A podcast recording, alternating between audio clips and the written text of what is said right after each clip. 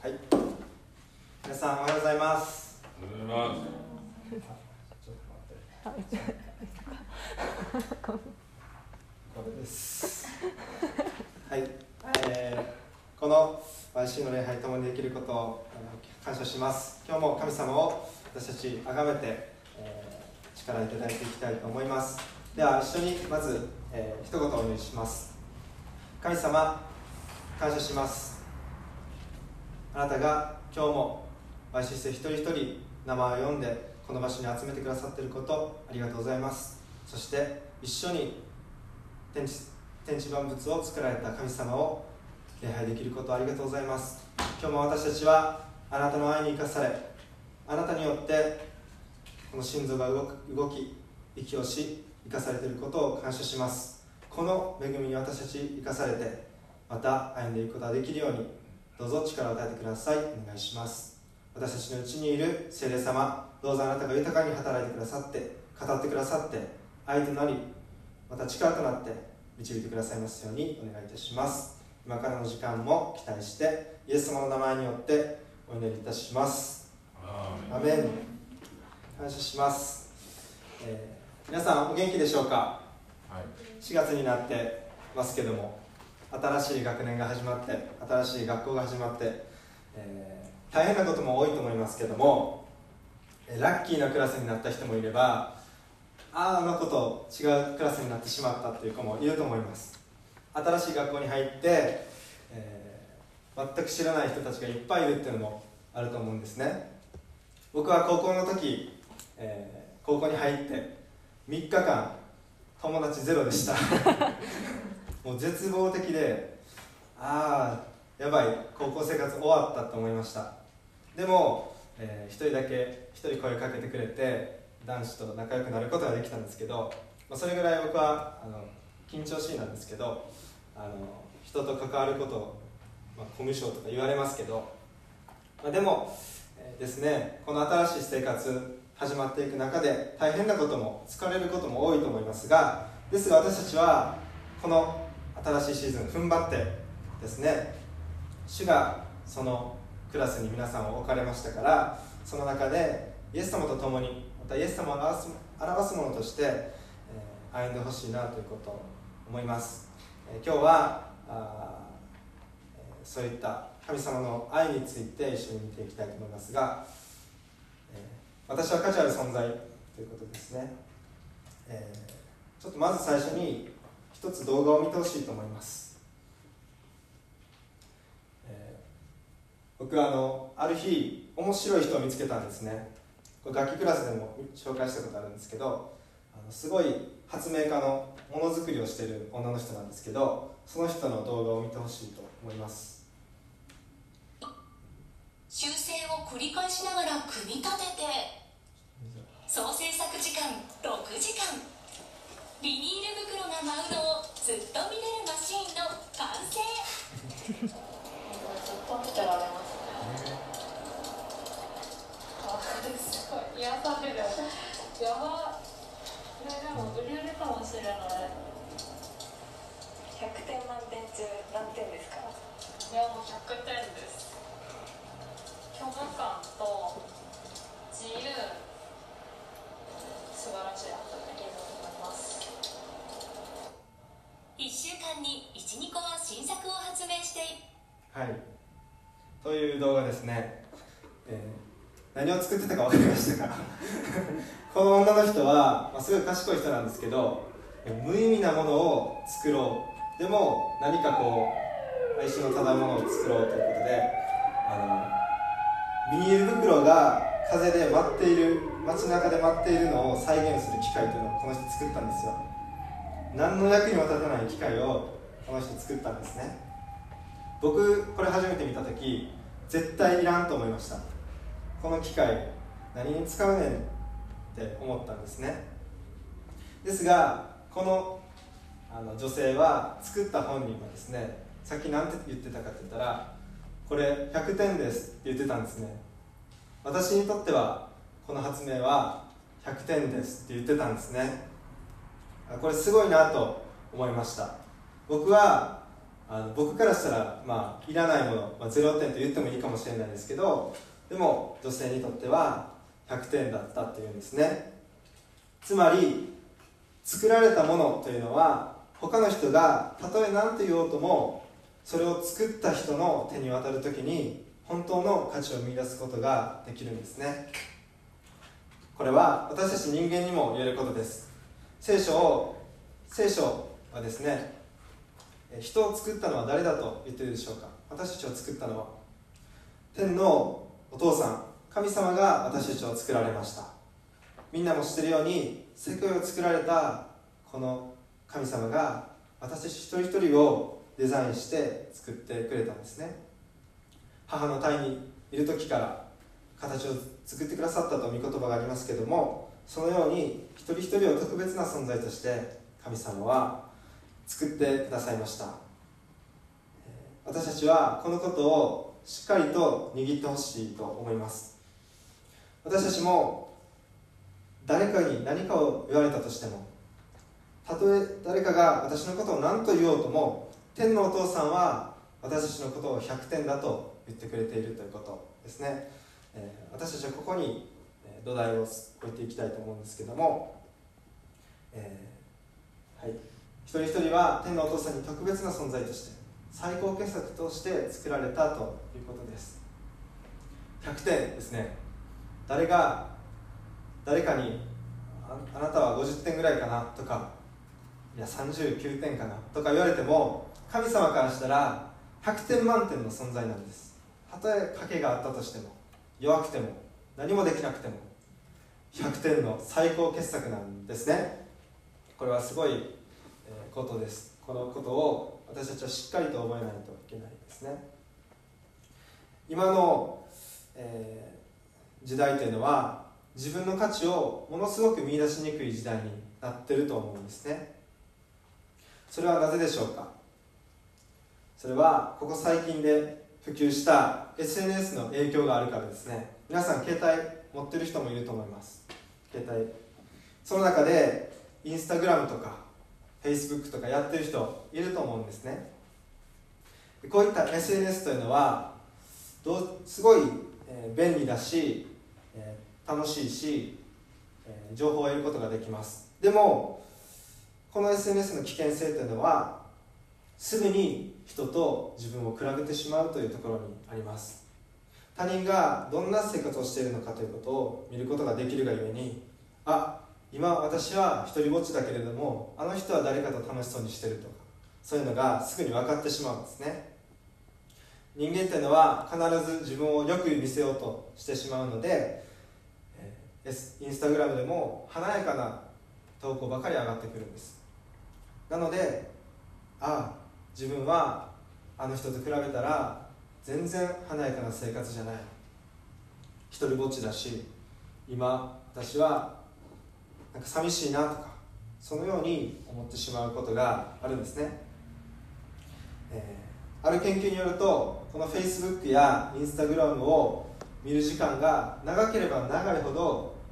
メンタルが落ちたという研究があるんですね。LINE とかは別に大丈夫なんですけどでもこういう何か投稿する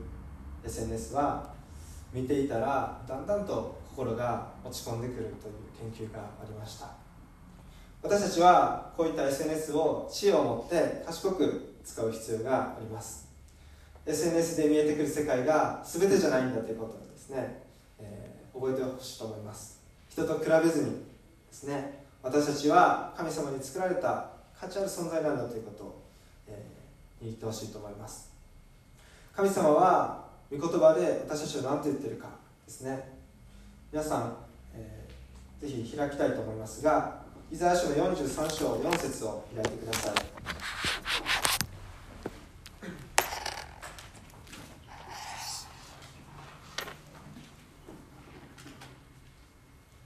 イザヤ書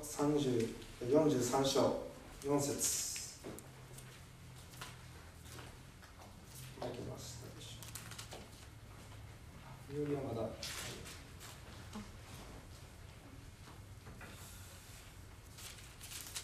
43章4節みんなの持ってる聖書は口語訳だと思います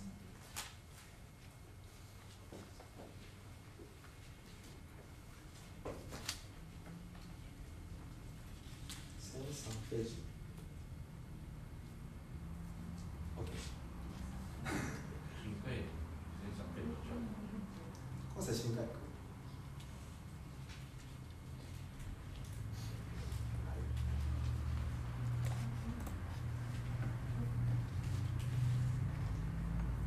じゃあ最初に口語訳の人、えーですね。一緒に4節だけ読みたいと思います。3はい。あなたは我が目に尊く重んぜられるもの。私はあなたを愛するがゆえにあなたの代わりに人を与えあなたの命の代わりに民を与える、えーよく知られている御言葉は新海訳なんですけどもみんなでこの前にある御言葉をもう一回読みたいと思います。3はい。私の目にはあなたは高価で尊い。私はあなたを愛している。だから私は人をあなたの代わりにし国民をあなたの命の代わりにする。アーメン。この御言葉は神様があなたあなたに一人一人に語ってくださっている真実な言葉です。神様は私の目にはあなたは高価で尊いというですね私の目と言います。これはあなたの家族の目にはとは言ってない。また友達の目にはあなたの担任の先生の目にはあなたの幼なじみの目にはあなたは高価で尊いとは書かれてないんですね。もちろんその人たちは私たちのことを尊く思ってくれてると思います。私たち YC スタッフの皆さんのことを尊く思ってますけどもしかし大切なのは神様の目にはあなたは高価で尊いということです。人の評価というのはすぐに変わるんですね。例えば、えー学校のテストでものすごくいい点数を取ったら学校の先生はすごい褒めてくれます。よく頑張ったね。成績上がったねって言ってね褒めてくれます。でもテストでもし0点を取ったとしたらどうでしょうか？すぐ怒られると思います。呼び出されて何かあったんかって言われるんです。で光君 呼ばれることがあるんですよね。何かいいことをすれば私たちは褒められます。しかしその人にとって無駄に思えるようなこととか何かこう、えー悪いことをしてしまったらこうそんなことしないでほしいって言われるし、えーそのような悪い評価をされるんですね。また友達においては傷つけるつもりはなかったけど不意に言ってしまった言葉が友達を傷つけてしまっていたかもしれない。そんなつもりはなかったのに友達から距離を取られてしまうとかってそういうこともあるんですよね。そのように何かひょんなことで私たちに対する評価というのはいろいろ変わってくるわけです。上がったり下がったりします。ですが私たちの天のお父さんが私たちに対する評価というのは決して変わることがありません。私たちがたとえどのようなものだったとしても何かできたとしてもできなかったとしてもあなたは高価で尊いんだとイエス様は天のお父さんは言ってくださいます。だからこそ私たちは天のお父さんの存在が必要なんです。この神様の愛をいつも心に留めておく必要があります。今日はこのここで聖書の中の神様の愛について描かれている一つのストーリーを紹介したいと思います。これですね「宝刀息子」というストーリーです。聞いたことある4文字熟語かもしれませんけど聖書の中にルカの福音書15章にイエス様が例え話をされた話があります。宝刀息子ですね。ここでイエス様は神様の愛について語られました。この宝刀息子のストーリー一緒に見たいと思いますけどあるところにこのお父さんと兄と弟の息子がいました。兄はこの右下の方ですね。で弟が袋を持ってる方ですけどもある時この弟息子はお父さんに対してお父さんあなたの財産の分け前を今すぐくださいというふうに要求します。財産をくださいということは普通死んだ後にもらうものなんですね財産というのは。ですが息子はお父さんが生きてる間にそれを要求したんです。つまりお父さんあなたは生きて生きてても死んでても関係ないんだというメッセージと一緒なんですね。それをこう侮辱するような行為を平気で弟息子は父に対してします。ですがお父さんは怒ることもせず快く財産を息子に渡したんですね。するとすぐにこの弟息子はたくさんのお金を持って好き放題暮らしたんですね。放蕩したんですね。放蕩というのは辞書で調べたらお酒を飲んだり女の人と遊んだりとかっていう言葉が出てきますけどもそういったこの弟息子は本当に自由に好き勝手に過ごしたんですね。すると気づいたら持っていたたくさんのお金がすぐになくなってしまってた。湯水のように使ってしまったと書かれていますけれども全部なくなってしまったんですね。そしてなんとかなんとか誰か助けてくれないかなということで知り合いの豚を飼っている人のところに雇ってくれ雇ってもらってそして豚の餌をあげる仕事でしたけどこの豚の餌でさえも食べたいと思うほどにこの弟息子は植えてしまってたんですね。貧しくなった。あれだけお金を持っていたのにすぐに貧しくなってしまっている自分の現実を突き詰められました。ああ本当にお腹すいた。どうしようか。もう死んでしまうかもしれない。そんな中で彼はふとこの絶望の中で彼はふと思い出すんですね。ああ僕がかつて住んでいたお父さんの家にはあれだけたくさんのご飯があったしたくさんの召使いがいたし裕福な暮らしができていた。ああもう一回お父さんのもとに帰ってみようかな。そして息子にはしてくれないかもしれないけど雇い人の一人にしてくれるかもしれない。そのことを思い出して彼は自分の家へと歩いて帰っていくんですね。とことこと長い道のりを歩いて帰りました。本当にいろんなことを思い起こしながら自分は何てことをしてしまったんだ。そんな後悔を抱えながら歩いていました。ですがまだ家から遠く離れていたそんなところだったのにある一つの人影が見えるんですね。誰だろう誰だろうと思いながらしかし近づいてみたらこの弟息子のお父さんがそこには立ってたんですね。まだ家から遠く離れてたのにお父さんは息子の帰りを待って迎えてくれていたんです。そしてお父さんは急いで息子の姿を見て走り寄って抱き寄せてくださったんですね。そして口づけをして早くこのボロボロの服を、えー、じゃなくて綺麗な服を着せてまた履物を履かせて指輪をはめて帰ってきなさいということを言いました。お父さんは一つも弟息子を責めることはしなかったんです。彼を彼が帰ってくるのをずっと待っていてそして帰ってきたら抱き寄せてくださってもう一度その子供という我が子我が子として迎えてくださったんですね、これはイエス様が例えて話されたストーリーですけどもこの弟息子というのは私たちを表しています。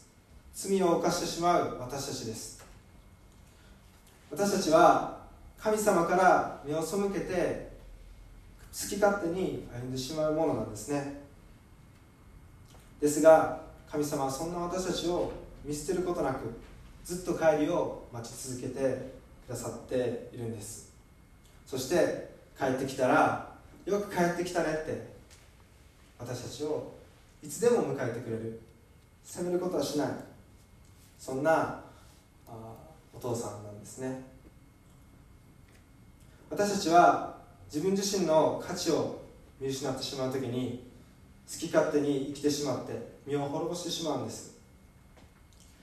この弟息子のように本当は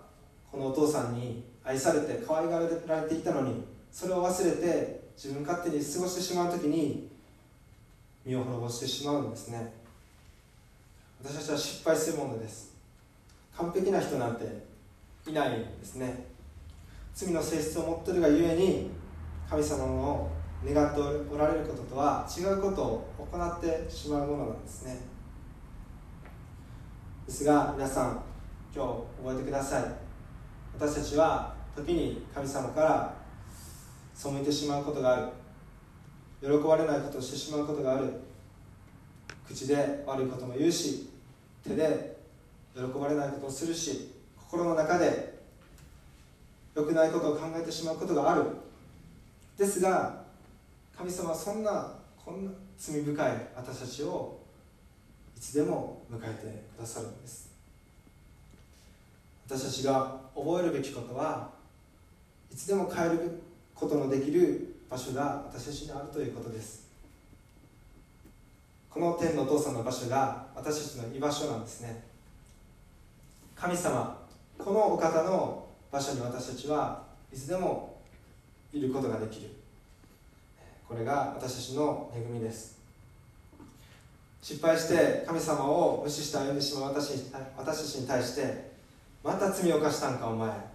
お前なんかもう知らんって神様は言わないんです。何度も何度も私たちは神様のもとに行って神様ごめんなさいって言うんです。そしたらそうかあなたを許そうって言って愛して私たちに祝福を与えてくださるんです。ボロボロになったとしても服が汚れてしまっても心がしわくちゃになったとしてもあなたを抱き寄せて口づけしもう一度神の子として立ち上がらせてくださるんですね、えー、ここに1万円札があります。1000円でやろうかと思ったんですけど1万円しかなかった。この1万円札ですねすごい価値がありますこれは。何でも買えますこの1万円札で。ですがこのこの1万円札がある時道端に落ちてしまって雨に打たれて風に吹かれてでこうしないですけどくしゃくしゃってなったとします。くしゃくしゃってしないですけどくしゃくしゃになったとします。ですがこの1万円の価値というのは変わるでしょうか？変わらないんですね。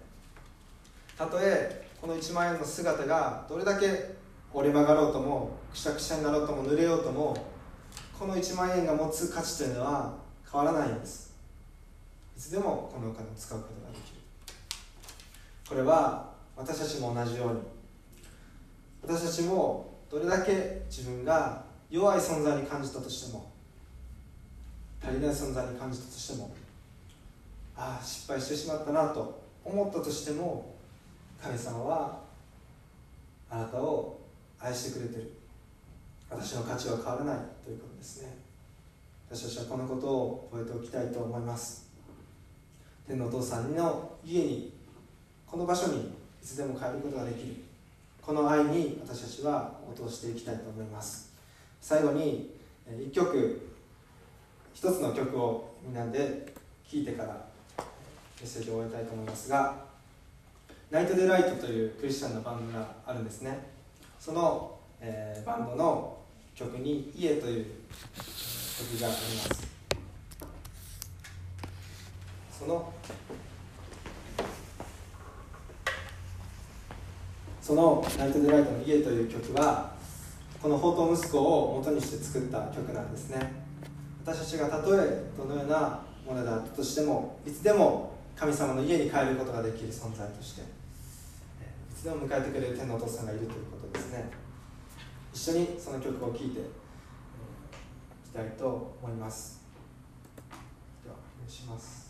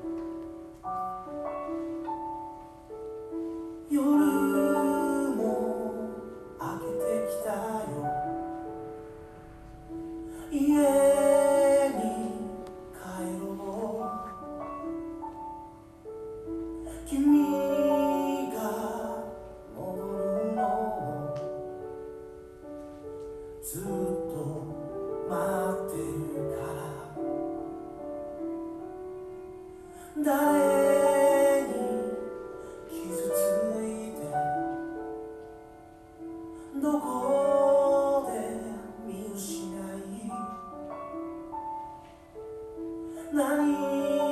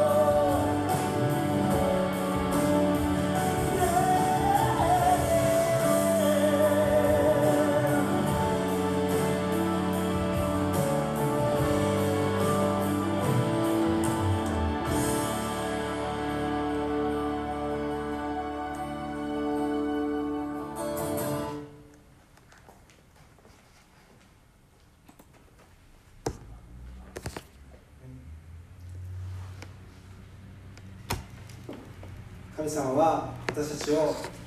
私の目にはあなたは高価で尊いといつも語りかけてくださいます。孤独があったり辛いことがあったりしんどいことがあるけれども天皇お父さんのもとに私たちはいつでも帰ることができる。どこにいても神様のもとに行くことができるということを覚えてみたいと思います。では一言お願いします。天のお父様感謝します。あなたが大きな愛で私たち一人一人を愛してくださっていることをありがとうございます。私たちがどのようなものであったとしてもあなたは私をかけがえのない存在として愛しそして私のことを呼びかけてくださることをありがとうございます。今もう一度あなたの愛を受け取ります。たとえどのような愛になったとしてもしんどい中を通ることがあったとしても孤独の中を通ることがあったとしてもあなたのもとに帰ることができるようにどうぞ教えてください。お願いします。あなたの愛を感謝します。イエス様の名前によってお願いします。アメン。